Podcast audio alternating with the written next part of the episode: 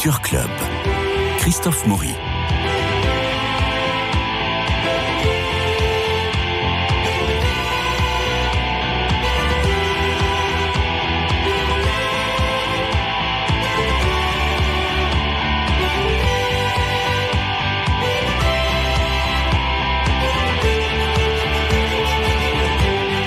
Alors, comme chaque semaine, nous vous proposons trois films. C'est pas facile de se décider sur tel ou tel titre. Nous en parlons entre nous, hésitons, réfléchissons, décidons. Et hop, les films sont vus, chacun dans notre coin. Il est rare, très rare que nous nous croisions au cinéma. Et puis voilà, le mercredi, jour des nouveautés en salle, moment de débat entre nous. Nous, c'est évidemment Marie-Noël Tranchant, bonjour. Dominique Borde, bonjour. Et Bernard Médioni, bonjour, qui se tiennent devant leur paquet de notes et derrière leur micro. Bonjour à vous trois.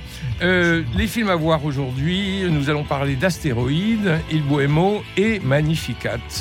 Alors, Astéroïde City, c'est euh, après le Grand Hôtel de Budapest, forcément, on se précipitait pour voir le nouveau film de Wes Anderson. C'est un film qui a été présenté en compétition au Festival de Cannes. Et Asteroid City, c'est une petite ville en plein désert dans le sud-ouest des États-Unis. On est en 1955. Le site est surtout célèbre pour son gigantesque cratère de météorites et son observatoire astronomique à proximité. Alors ce week-end, les militaires, les astronomes accueillent cinq enfants surdoués qui, euh, distingués euh, pour leur création scientifique, euh, vont présenter leurs inventions. Et alors à quelques kilomètres de là, par-delà les collines, on aperçoit des champignons atomiques provoqués par des essais nucléaires. On écoute la bande son.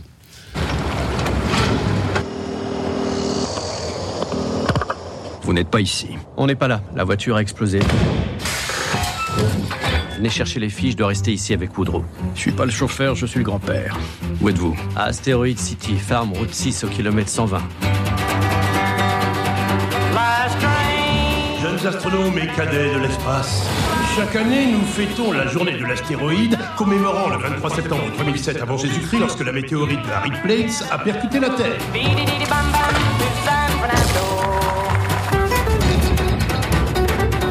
Oh là là, mes aïeux, c'est Mitch Campbell. Vous étiez excellente dans le rôle de la traînée, dans le bordel, qui a une amnésie et qui devient Merci. pédiatre. Vous étiez vraiment De tous les personnages que j'ai joués, c'est celui que je Je sais préfère. pas pourquoi personne d'autre l'a aimé. Que signifient ces pulsations? Quoi? Oh, les bips et les points, on l'ignore. Certaines de nos informations sur l'espace ne sont plus tout à fait d'actualité, mais en tout cas, il y a toujours neuf planètes dans le système solaire, à ce qu'on sache. Oui, Billy? Mais maintenant, il y a un alien. Encore J'en sais rien. J'aime pas la manière dont il nous a regardés. L'alien. Comment il, comment il nous a regardés Comme si c'était foutu d'avance. C'est peut-être le cas. Je viens d'informer le président. Combien de temps ils peuvent nous garder à Asteroid City, je veux dire légalement Le monde sera plus jamais le même. Un alien qui fait des pompes, un alien avec un haut de forme. Y a quoi là-haut? Le sens de la vie? Peut-être qu'il y en a un. Vous êtes mariés Non, je suis veuf. Mais dites rien, mes enfants. T'es en train de dire que notre mère est morte il y a trois semaines Disons qu'elle est au paradis. Qui n'existe pas pour moi, bien sûr, mais vous êtes épiscopalien. Dans ma solitude, j'ai appris à offrir une foi totale et inconditionnelle à tous les gens que j'aime. Alors je ne sais pas si tu en fais partie, mais ça incluait ma fille et vos quatre enfants. Parfois, je pense que je me sentirais plus chez moi, en dehors de l'atmosphère On l'a terrestre. compris, c'est un peu du grand n'importe quoi, Dominique. Oui, oh, c'est pas, c'est pas, oui, c'est un peu n'importe quoi. C'est-à-dire, ça part un peu dans tous les sens, mais c'est une pièce en trois actes, ou plutôt une mise en pièce de l'humanité au bord du gouffre. Hein, on commence donc euh, par cette pièce en noir et blanc, non puis après on, on débarque dans la fiction qui est aux couleurs euh, saturées, aux couleurs criardes des années 50. Acidulé, hein Oui. Et tout est en studio, bien sûr. Ces déserts-là n'existent pas. Voilà, les personnages s'entrecroisent, se succèdent. On est entre la science-fiction revisitée et un délire. C'est une sarabande en demi-teinte. C'est drôle, étrange, agaçant, mais toujours inventif. hein. L'imagination est au pouvoir pour réfléchir, dénoncer, délirer dans un monde farfelu euh, qui passe un peu tout en vue, dans un désert imaginaire, donc. Tout est là pour distiller une vérité désespérante sur une humanité complètement flouée. C'est un petit, c'est le message. hein. Et alors, en, prime, euh, on a un défilé de stars. Alors, je ne vais pas toutes les citer, mais Scarlett Johansson, Tom Hanks, Adrian Brody, Matt Dillon, tout ça succède. Il y en a encore beaucoup d'autres hein, qui défilent comme pour saluer et faire trois petits tours dans ce manège désenchanté et kitsch qui peut nous enchanter éventuellement. Bernard Mélioni. Je serais beaucoup plus critique que mon camarade. Alors oui, il y a une construction qui est habile parce que c'est sous forme de mise en abîme. Vous avez d'un côté le spectacle et de l'autre sa genèse. D'ailleurs, c'est pas sans rappeler le magnifique, le film de Philippe de Broca pour ça. Avec parce que vraiment exactement et Jacqueline Bisset. C'est un peu euh, construit de la même manière. Alors ça, cette construction est méthodique et assez prolifique. Il y a deux scènes amusantes. Il y a ce discours qui est prononcé avec conviction et précipitation et la présentation aussi des différentes inventions. Ça, c'est deux scènes en raison de leur dérision qu'il a fait quand même tiki-tire, quelques sourires. Bon, là, retient, ces deux scènes retiennent l'attention. Vous retrouvez malgré tout le style de Wes Anderson avec cette singularité empreinte de nonchalance qui donne à l'ensemble. Et c'est cadrage. C'est cadrage. Ah oui, c'est cadrage. C'est mais- cadrage symétrique, c'est cadrage euh, Oui. asymétrique, tout ça est très travaillé. Ah, quand mais même, ça, hein. évidemment, c'est pas l'emporte-pièce, mais Non, ça non. donne à l'ensemble élégance et cohérence.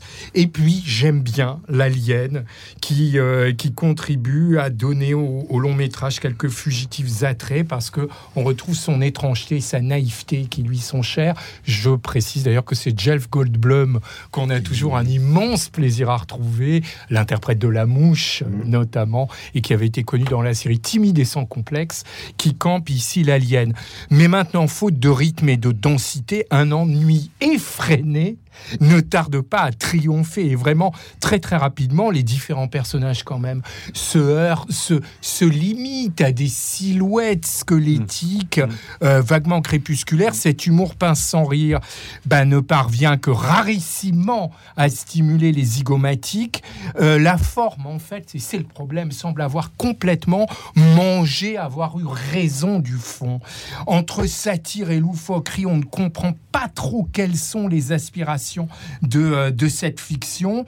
Et eu égard à la minceur du propos, l'ensemble est beaucoup trop long. Il faudrait l'écourter de 20-25 minutes.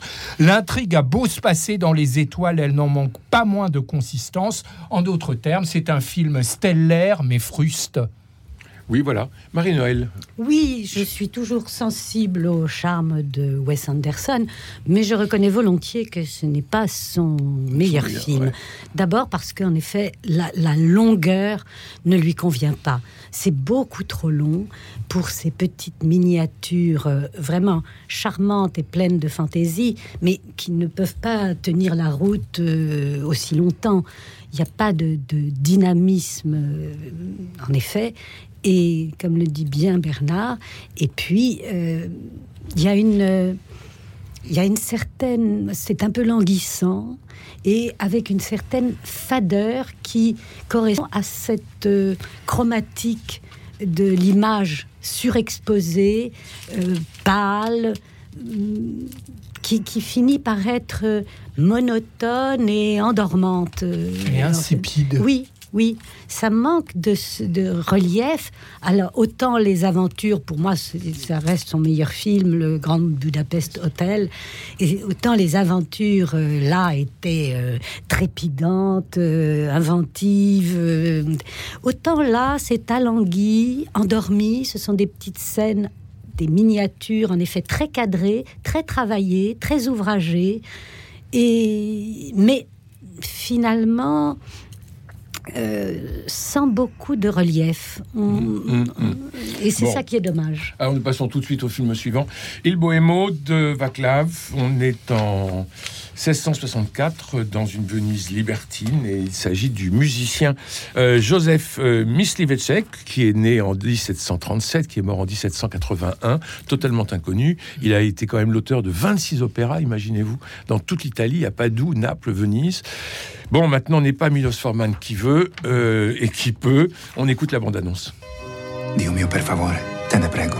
Concedi una vita di musicista a me. Con me a musicante onorerò.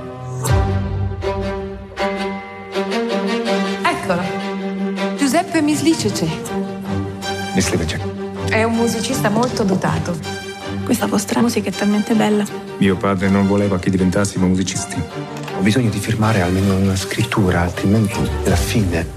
Talvolta è meglio commettere piccoli errori, ma lasciare parlare i sentimenti. Stai attento però, non giocare con il fuoco.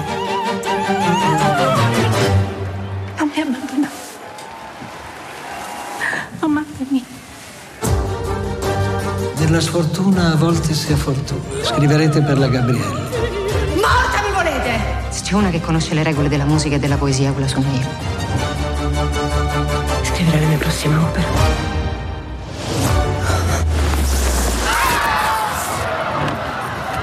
Siete in pericolo, amico mio. Et ça dure 2h40.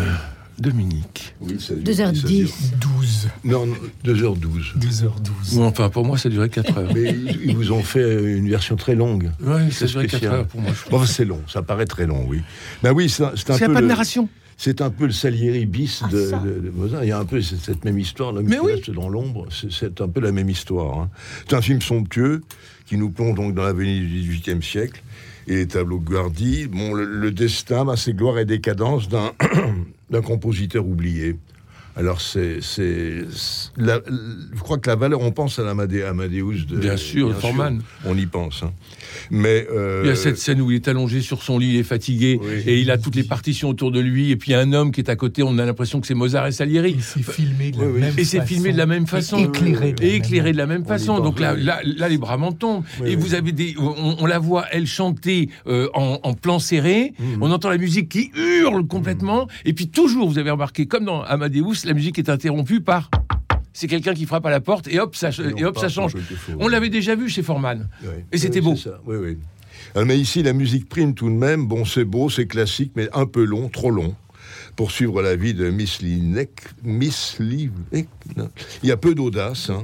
Moi, il m'a rappelé le mot de Berlioz qui, qui, qui est très. mais c'est pas le tout d'avoir la France, d'avoir du talent. Il faut avoir le talent d'avoir de la France. Et lui, il n'en a pas eu. quoi. C'est Ouais. l'histoire d'un malchanceux, talentueux, certes, mais. et qui est rentré dans l'ombre très vite. Et malade en plus. euh, Horriblement malade. Il avait la lèpre, enfin. c'était- Non, la syphilis. La syphilis. Oui. Oui, parce que les femmes sont importantes aussi dans cette. Mais c'est tout. Dès qu'il a quelque chose qui pourrait l'aider dans sa vie, Mm. c'est toujours dévoyé par une femme. Mhm. Et donc, il choisit la femme plutôt que la situation. Mhm. Et donc, euh, voilà. Ça, et Il l'a payé. Et de femme en femme, il le paye très cher. Bernard, Oui, moi je serais un peu entre vous deux, c'est-à-dire que la reconstitution, ça je suis d'accord avec Dominique, la reconstitution est très soignée. les costumes sont très beaux. Et les décors aussi, Et les décors, notamment lors des scènes d'opéra. Il y a, y quand même une sophistication, quelque chose qui est très appliqué, mais avec quand même une, une certaine acuité. Les deux meilleures scènes, je dirais, le spectacle sur scène, quand ils attendent que la Gabrielli chante, va-t-elle chanter ou pas? Et là, il y a une intensité, de même quand même que la rencontre avec le jeune Mozart et son père, Joli. même si ça lorgne du côté d'Amadeus, mais pas tellement cette scène-là, Cette plus que bonne. vous avez dit tout à l'heure. Euh, par ailleurs, alors, il y, y a euh, les figures féminines, vous y avez fait allusion, elles ont toute une existence toute une Mm. consistance, que ce soit la petite domestique qui d'ailleurs le, le soustrait à l'emprise d'une prostituée à un moment donné, que ce soit la Gabrielli, que ce soit cette femme dont il va être, dont elle- qui va être très amoureuse de lui d'ailleurs et qui est mariée, et lui-même Et qui est l'aime. marié à un napolitain, Oui, jaloux, euh, possessif. possessif, dangereux. dangereux. mais mais c'est vrai que tous ces personnages existent. Et il y a un très beau thème qui est issu d'ailleurs de la littérature romantique, qui est ce mélange de la sublimité et de la trivialité. Il y a des choses qui sont vraiment très crues, le pot de chambre du roi. Ah oui, Euh, mais vous avez aussi de, de très jolies Alors, choses. C'est de- une scène très importante, la scène du pot de chambre, parce que vous savez que Louis XIV euh, donc euh, utilisait le- la chaise percée tous les matins, Oui. et ça va faire.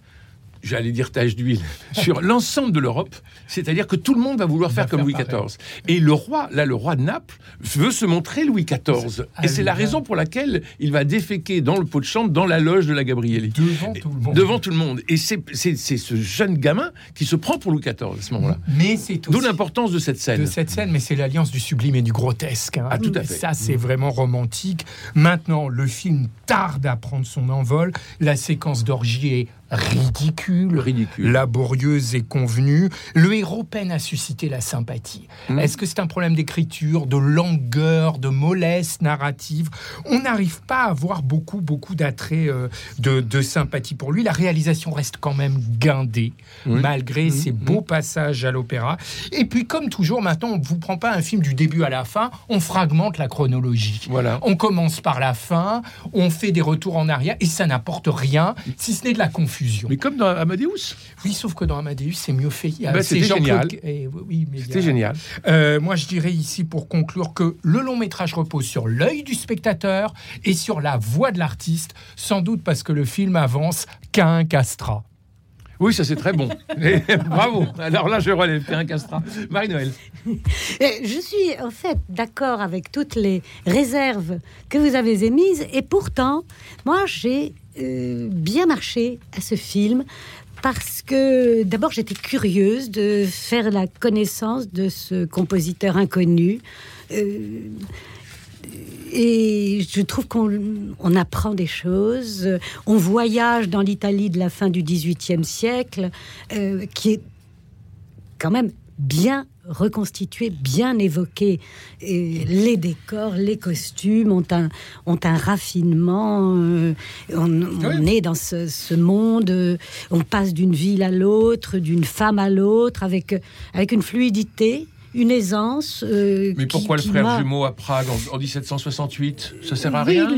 D'accord, c'est vrai que ce désordre de la chronologie, euh, est- euh, on pouvait s'en passer. C'est pas, mais malgré ça, je trouve que c'est euh, très évocateur et sans emphase. On peut même reprocher à la limite aux cinéastes d'être un peu trop en retrait. Mais mieux vaut ça que des outrances euh, déplacées de- enfin, ou inutiles, parce que Mm. l'exagération, elle est déjà dans les personnages euh, et dans les, dans les décors, dans cet amour euh, italien pour l'opéra, pour la, pour la, la comédie, de- dans la vie, comme, Mm. comme à la scène. Donc on le sent à travers les personnages. J'ai trouvé comme Bernard qui avait d'excellents portraits de femmes. Et notamment la Gabrielli, Elle est qui est formidable de, de, de- à la fois de personnalité, de, fierté, de, de- oui, mais de caprices qui sont C'est la diva. motivés. C'est la diva. Oui, mais qui- ce ne sont pas des caprices pour des caprices, Mm. qui sont motivés par son exigence artistique. Elle veut ceci et pas cela. Elle veut et elle sait pourquoi. Donc c'est pas du pur caprice, c'est aussi de l'exigence euh, personnelle, de, de fierté, et puis de, de- elle sait qui elle est qui, et ce qu'elle vaut. Oui, alors elle revient après sept années en Russie. On n'a pas vu le temps passer, On n'a pas vu le enfin. temps passer, et puis, elle, et puis elle, mais oui, c'est comme si elle, c'est comme si elle revenait en fin de la veille. Non, non, c'est vrai qu'il y a des, des choses comme ça. Oui. Mais sur le moment, à l'écran, je la trouve formidable. Et d'autres, euh, il y a d'autres portraits comme ça de personnages qui existent. Alors en effet, le plus en retrait, c'est le compositeur lui-même, ce qui peut paraître surprenant, mais qui est intéressant, puisque en effet, il va disparaître de la mémoire, malgré un génie certain. 26 opéras. Bon, alors il y a beaucoup de, il y a beaucoup de, de scènes euh, filmées en nuit américaine, vous avez remarqué. Alors, on dit, oh, pff, bon, allez hop, on reprend le même procédé. Enfin voilà, Bon. le- ce, ce cinéaste a quand même voulu faire émerger une vie, une œuvre, et euh, il y parvient. Donc vous avez aimé. Alors maintenant, nous allons passer à Magnificat.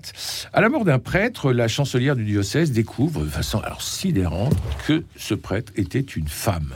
Alors contre l'avis de son évêque, un berléand formidable, euh, eh bien L'évêque souhaite étouffer l'affaire, naturellement, et elle, elle va mener l'enquête pour comprendre comment et avec quelle complicité une telle imposture avait été possible. On écoute. Je suppose que c'est à vous que je dois remettre ceci. Qu'est-ce que c'est? Certificat de décès. Ah, Il y a une erreur. Non. Vous pouvez vérifier. C'est une femme. Madame la chancelière, si le Vatican découvre que nos séminaires sont infiltrés par des femmes, ce serait l'apocalypse, non? Faudrait creuser un peu, quand même, non? Pascal Fouché, né sous X. C'était un petit garçon euh, particulier. Pourquoi elle vous a demandé de révéler la vérité? Dans l'espoir qu'il se passe quelque chose? Vous croyez au Père Noël? Vous croyez bien que Marie était vierge. Pour un médecin, vous pensez bien que c'est dur à avaler. Vous avez interrogé Mathilde?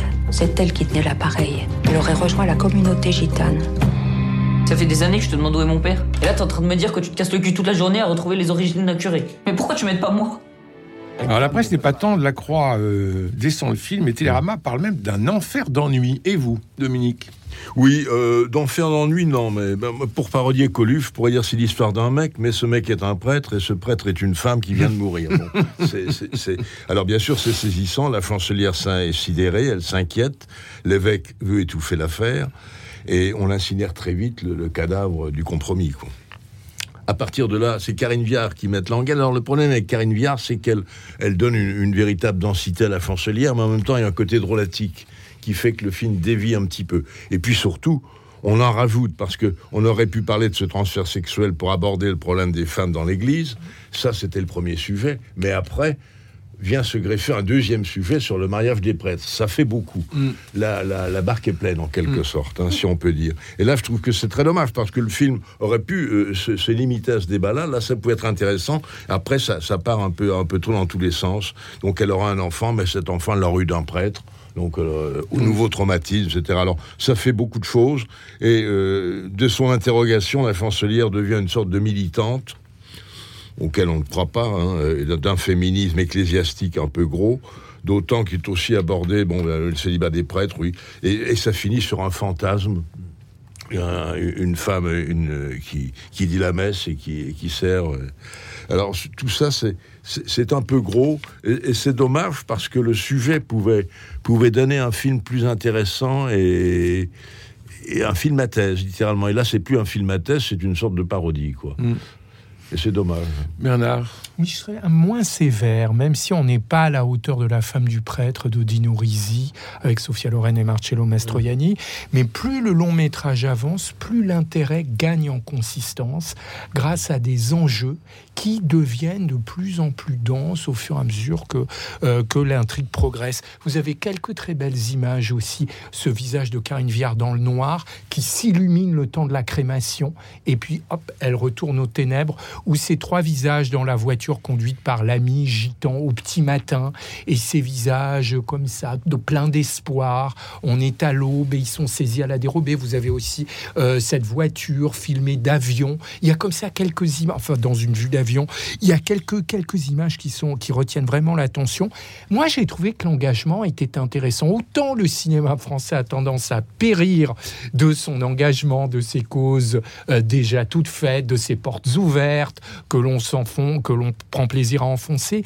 Là, je trouve qu'il y a un discours authentique à la fin qui n'est pas si didactique que ça et elle évite, euh, oui, elle évite quand même l'écueil de d'une lourdeur pachydermique avec quelques répliques dites par Karine Viard à la fin que je trouve tout à fait, tout à fait intéressante. Et puis il y a une très belle métaphore, hein. ce dossier qu'on enferme à double tour dans le coffre-fort, c'est quand même le silence qui est posé Ouais, comme une chape de plomb parfois dans les hautes instances catholiques. Alors maintenant, la séquence de confrontation entre la chancelière et le docteur au début sonne totalement faux. Est-ce qu'il y a un problème de direction d'acteur à ce moment-là? Mais alors là, vraiment, on- on n'y croit pas du tout. D'ailleurs, l'ensemble ne brille quand même pas par sa vraisemblance. La cadence narrative est assez capricieuse. Cette noyade ratée pour qu'on tombe sur le personnage de Marguerite Moineau, euh, de Mathilde, excusez-moi, Moineau, et non pas Marguerite Moreno, c'est quand même un artifice euh, un petit peu indiscret. Je trouve que les deux ecclésiastiques s'expriment parfois bien mal, surtout le plus jeune d'entre eux. Et justement, cette figure du prêtre auxiliaire obtus et hautain s'avère assez monolithique, je dirais, pour conclure euh, ici, qu'on a de la croyance et peut-être aussi de futurs euh, prêtres au féminin. C'est un film qui réunit fervente et prêtresse. J'avais beaucoup à dire, mais euh, c'est un film, en gros, je dirais, qui artistiquement ne tient pas ses promesses. Parce que le thème du cachet, du secret, du mystère, de, du travestissement, de l'imposture, du, piratage, en quelque sorte, de l'intérieur, c'est c'est des thèmes romanesques formidables qui devraient nous plonger dans des profondeurs existentielles euh, et une complexité qui mm, est amorcée, mais abandonnée, exactement comme l'évêque remet le dossier dans le, Dans le le coffre-fort. coffre. Mm. On abandonne la question racine qui est mais que voulait-elle? Quelle est la nature de son ambition, de sa, quand- en voulant devenir prêtre? À un moment, il est dit Elle ne voulait pas de, devenir un homme, elle voulait devenir un prêtre. Qu'est-ce que c'est que cette... Oui, c'est pas une question transgenre. Non, non. Donc c'est ça qui nous intéresserait et ça qui est proposé à l'imagination créatrice de la et ça qui est abandonné en chemin pour revenir à un discours sociologique très convenu, euh, voilà, d'égalité, de, d'ouverture, de partage du pouvoir. Mais c'est pas un pouvoir et c'est pas un métier d'être prêtre. Donc pourquoi le voulait-elle? La question reste entière et on espère un grand romancier ou un grand cinéaste pour la traiter. Merci Marie-Noël Tranchant, Dominique Borde et Bernard Médioni. Merci à Cédric Coba pour la réalisation, euh, Philippe Malpeuch pour les génériques, François Dudonné pour l'organisation des studios Louis-Marie Picard et Camille Meyer qui vous permettent de réécouter l'émission en podcast. Demain, c'est jeudi. Nous recenserons les vies de Jésus, publiées régulièrement. Comment choisir une pour l'été? Jean-François Rode et Mathilde Mailleux de la Procure nous guideront. D'ici là, prenez soin de vous et des autres. Je vous embrasse.